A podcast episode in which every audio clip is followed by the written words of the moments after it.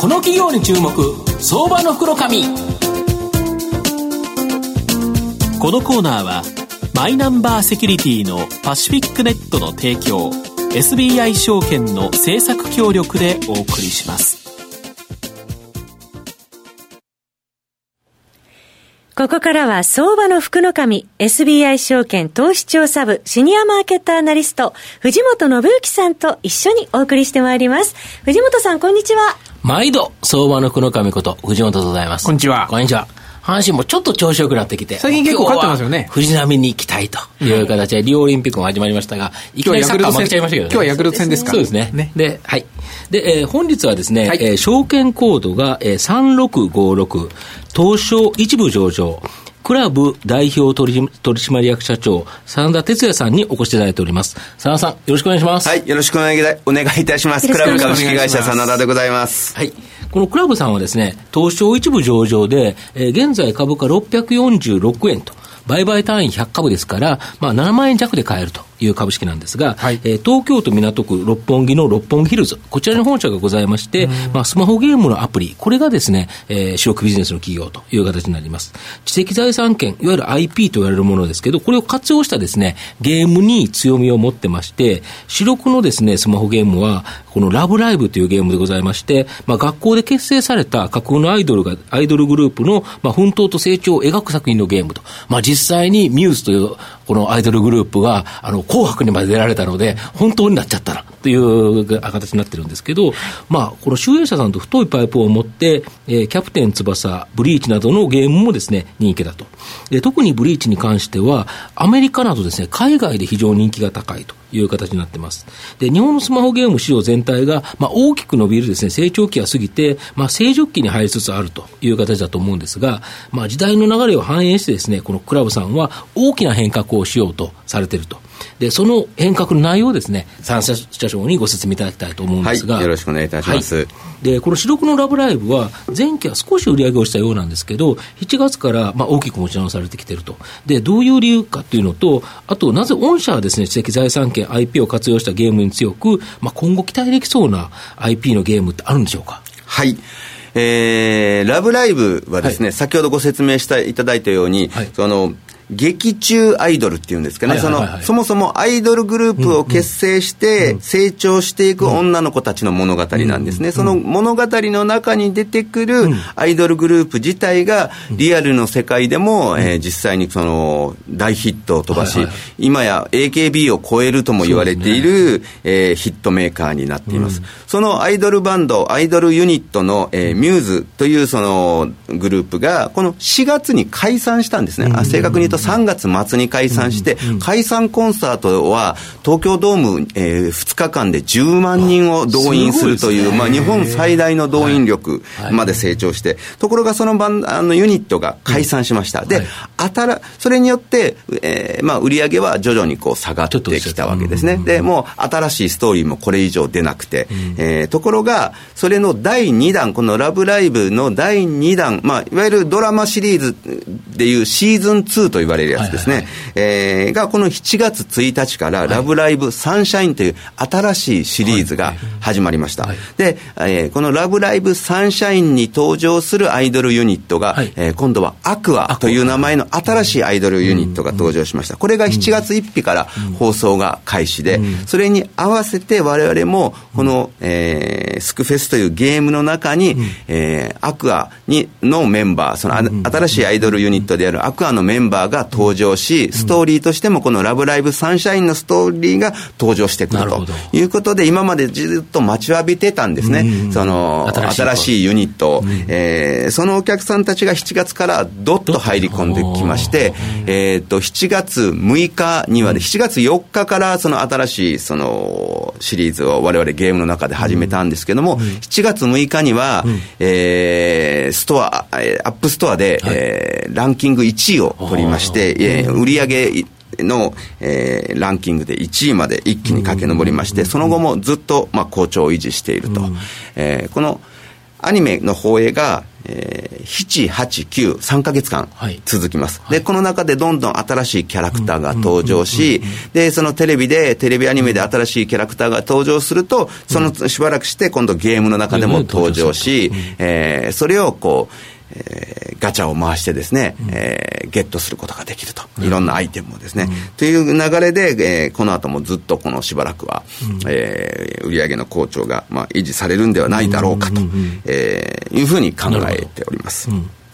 で、我々、まあ、このラブライブを筆頭にですね、まあ、他にもブリーチとかいろんなこの IP ものと呼ばれる、うん、その既存の存在する人気キャラクターを活用したゲーム作りをしています。うん、これ、まあ、我々、この常にですね、お客さん目線、それと、えー、原作者の作家さんの目線、この両方から、えー、ゲーム作りを、えー、考えております。ですので、作家さん、作家の先生からも非常に信頼されておりまして、えー、作家さんに代わってストーリー考えたりとか、そんなことも、まあ、えー、するようになっております。えー、まあ、これが、まあ、我々のその IP もののゲーム作りの、えー、非常にこう、いい作品が作れてる、えー、ところっていうのは、やっぱりその作家さんと同じ目線で、こう、キャラクターを愛していいものを作ろうという、えー、ことによって成し得てると思っております。で、この先はですね、すでにもうプレスリリース等で発表させていただいてるんですけども、えー、歌のプリンセス様という、えー、ラブライブはどちらかというと最初男性向けから火がついて、今は女性にも人気なんですけど、今度この歌のプリンセス様、えー、通称歌プリ、えー、という、えー、これもアニメ、えー、ゲームをベースとしたキャラクターですけども、これは今度女性向けなんですね。女性向け、で、その、女性が、こう、たくさんもうファンとしてついていて、もうかなり歴史がある、えー、キャラクターなんですけども、えー、女性向け市場の中では、もう、ダントツ一番人気。男性向け市場の中では、ラブライブがダントツ一番人気なんですけども、女性向けだとダントツ一番人気がこの歌プリで、ある種、このアニメの世界、このキャラクターの世界の双璧と言われるものでして、まあ、我々いろんな形で、その、IP パワーというのを測定してるんですけども、ラブライブに、まあ、勝るとも劣らない、うん、えー、従って、まあ、順調にこのゲームが、えー、リリースされていけばですね、えー、売上的にもラブライブと、えー、同等匹敵するぐらいの売り上げになることを、まあ、期待しております。しかも重ならないということですよね。はい。客層全く重ならない。男と男性と女性に住み分けができてますので。なるほど。はい。であと、最近映画制作では対策主義でホームラン狙って実制作っていうのはなかなかなくなって、ね。はい、まあ、あの、リスクを分担する制作委員会方式という形に変わってると思うんですが、まあ、御社もですね、内製化したゲームを自社運営する方式から、まあ、大きく転換されて、えー、どのような転換されるのか、また他とのですね、差別化が図れるのか、ちょっと教えていただきたいんですが。はい、えっ、ー、と、スマホゲームも5年前にブラウザーゲームからスタートしたと、したんですけども、うん、その頃、まあ、モバゲーさんとかグリーさんとか向けに我々もゲームを作ったりするところからスタートしました。その頃って、一作作るのに3000万ぐらいでできたんですね。ところが、今、えー、この、いわゆる、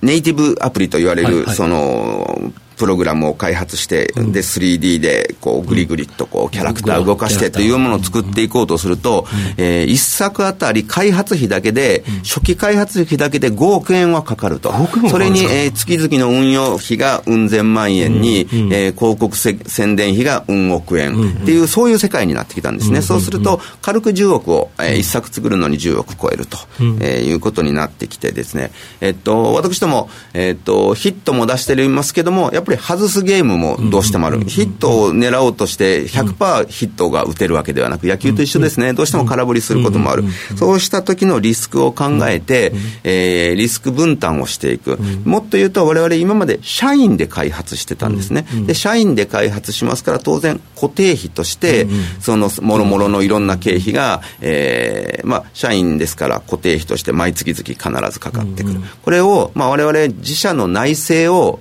えー、ぐっと減らして、内政と同等数を、うん、えー、同等の売り上げを外部の会社様が、と共同で作って、われわれがパブリッシング、まあ、いわゆる出版、そのリリースするのを私どもがやらせていただいて、実際開発は外部の会社さん、まあ、そこにわれわれが企画とか技術も提供し、一緒に作っていく。こうすると、ここのリスクはですね、外部の会社さんと分担しますから、えー、こう例えばわれわれヒットが出なかったからといって、社員を解雇するとか、そういうことは基本できないわけですけども、外部の会社さんとやるとヒットが出なかった場合、それは我々の社員ではなく、外部の会社様の社員ですから、えー、そことの契約を、えー、ヒット出なかった場合、早めに打ち切ることによってコストを下げることができるということで、まあ、ある種のコストの変動費がですね、固定費だったお給料を払ってる月額固定の給料から変動費で売上が上がったときに、上がった分だけパーセンテージで払う。売上が上がらなかったら払わなくていいと、うん、こういう体制にまあ切り替えていくと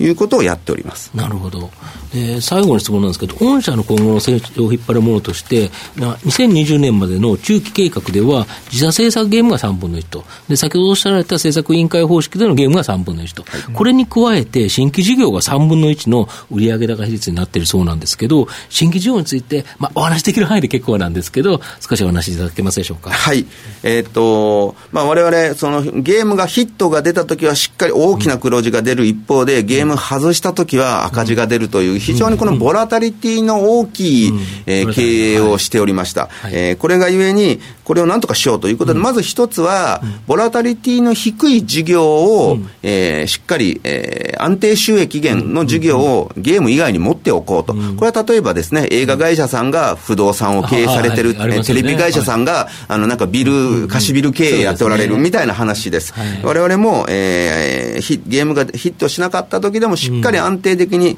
上がっていく収益、えー、こういうものを確保しようということをこれ一つやっております。そしてもう一つは、えっ、ー、と、ゲームと、えー、シナジーの高い、うん、えー、例えばイベントとかですね、これはその我々 IP が非常にこう重要な役割をして、いい IP をどうやって取得していくか、あるいは育てた IP を、えー、どうやって、えー、マネタイズしていくかということを考えると、そのゲーム以外の周辺産業もしっかり自前でやっていこうと。そしてもう一つ最後に、えーまあ、どうしてもゲーム全体の売り上げ、スマートフォンの,、のゲームっていうところではそろそろサチュレートしてきたので、今後、えー、伸びる新しい産業、新しいテクノロジーに、えー、研究開発投資をしようと。はい。まあ、我々振り返りますと、例えば5年前を振り返ると、5年前我々ゲームなんて全く作ってなかったんですね。そのえそれが今やゲームが主力のビジネスになっていると、じゃあ5年後、例えばオリンピックがある2020年、もうたった4年後ですけども、うん、えー、その時にじゃあゲームだけをやってるのかっていうと、うん、えー、我々はゲーム以外のこれから伸びる、うん、えー、産業、例えばですね、えー、テクノロジーでいうと、例えば VR だったり、はい、IoT であったり、はい、えー、フィンテックであったりというようなキーワードが世の中では、えー、たくさん言われております。で我々は、えー、もともとテクノロジーカンパニー研究開発の会社からスタートしておりますので、優秀なエンジニアが多数います。これらのエンジニアに、とりあえず、まず全体としては、これから成長する、えー、テクノロジー分野を、えー、全体をちゃんと視野に入れて眺めつつ、えー、見つつ、その中で特定の分野、これがいけんじゃないかっていうところを、ぐっと深く研究開発をするという、えー、浅く広く見て、えー、深く研究開発をするっていうことを、えー、実はやっております。まあ、具体的にそその領域に関して何をやるかっていうお話は、まあ、これ、企業秘密中の秘密ですけども、えー、かなりの金額をすでにもう、えー、昨年度より2015年より、えー、研究開発に割り当てて投資をしてきております。えー、2020年までには確実にそれが芽を出して、新しいその当社の成長を牽引していく、えー、エンジンになっていくというふうに考えています。まあ、ラジオなんであのお顔分かれないんですけど、はい、ものすごく自信のありそうな顔されてるので、もうこれは言えないんだけどっていうところが重要かなと思います。はいはい、そのあたりのやっぱり成長性と安定性のね、バランスをお考えになっているとか非常にね。はい、そのバランスを考えながらやってますね。はいで、あの、このクラブさんはですね、成熟期を迎えつつあるスマホゲームアプリ事業で、まあ、大きな変革をしようとしている企業と。で、足元の収益は主力のラブライブの活性化で、まあ、またこれ大きく稼げそうだと。うん、また、歌のプリンセス様も、ラブライブと日本柱、まあ、男性向き、女性向きでですね、全く違うということで言えば、大きく収益が、まあ、これ2倍になるよという話だと思いますし、また中長期的にはですね、他社に先駆けて、まあ、自社政策から政策委員会方式に変えて、まあ、リスクを抑えて安定的な収益改善。また新規事業もですね、非常に秘策があるようなんで、まあ、期待できると、そこが楽しみなところですね。いうことで言えば、うん、はい。はい。で、えっ、と、歌のプリンセス様ですね。はい。え、あ、プリンス様。ごめんなさい。ごめんなさい。で、えっ、ー、と、クラブさんはですね、今年、えー、夏のですね、要注目銘柄になるんじゃないかなと思います。はい。はい今日は証券コード3656東証一部上場クラブ代表取締役社長の真田哲也さんにお越しいただきました。真田さん、ありがとうございました。どうもありがとうございました。藤本さん、ありがとうございました。どうもありがとうございました。ありがとうございました。証券コード3021東証マザーズ上場パシフィックネットはマイナンバーに完全対応した情報機器データ消去サービスをはじめとする IT セキュリティサービス、そして IT 機器の中長期レンタルなどで企業の IT 化を支援する IT ファイナンスサービスを全国8拠点のネットワークで展開するオンリーワン企業です。取引実績1万社を超えるスペシャリスト集団、証券コード3021、東証マザーズ上場、パシフィックネットにご注目ください。この企業に注目、相場の福の神。このコーナーは、マイナンバーセキュリティのパシフィックネットの提供を SBI 証券の政策協力でお送りしました。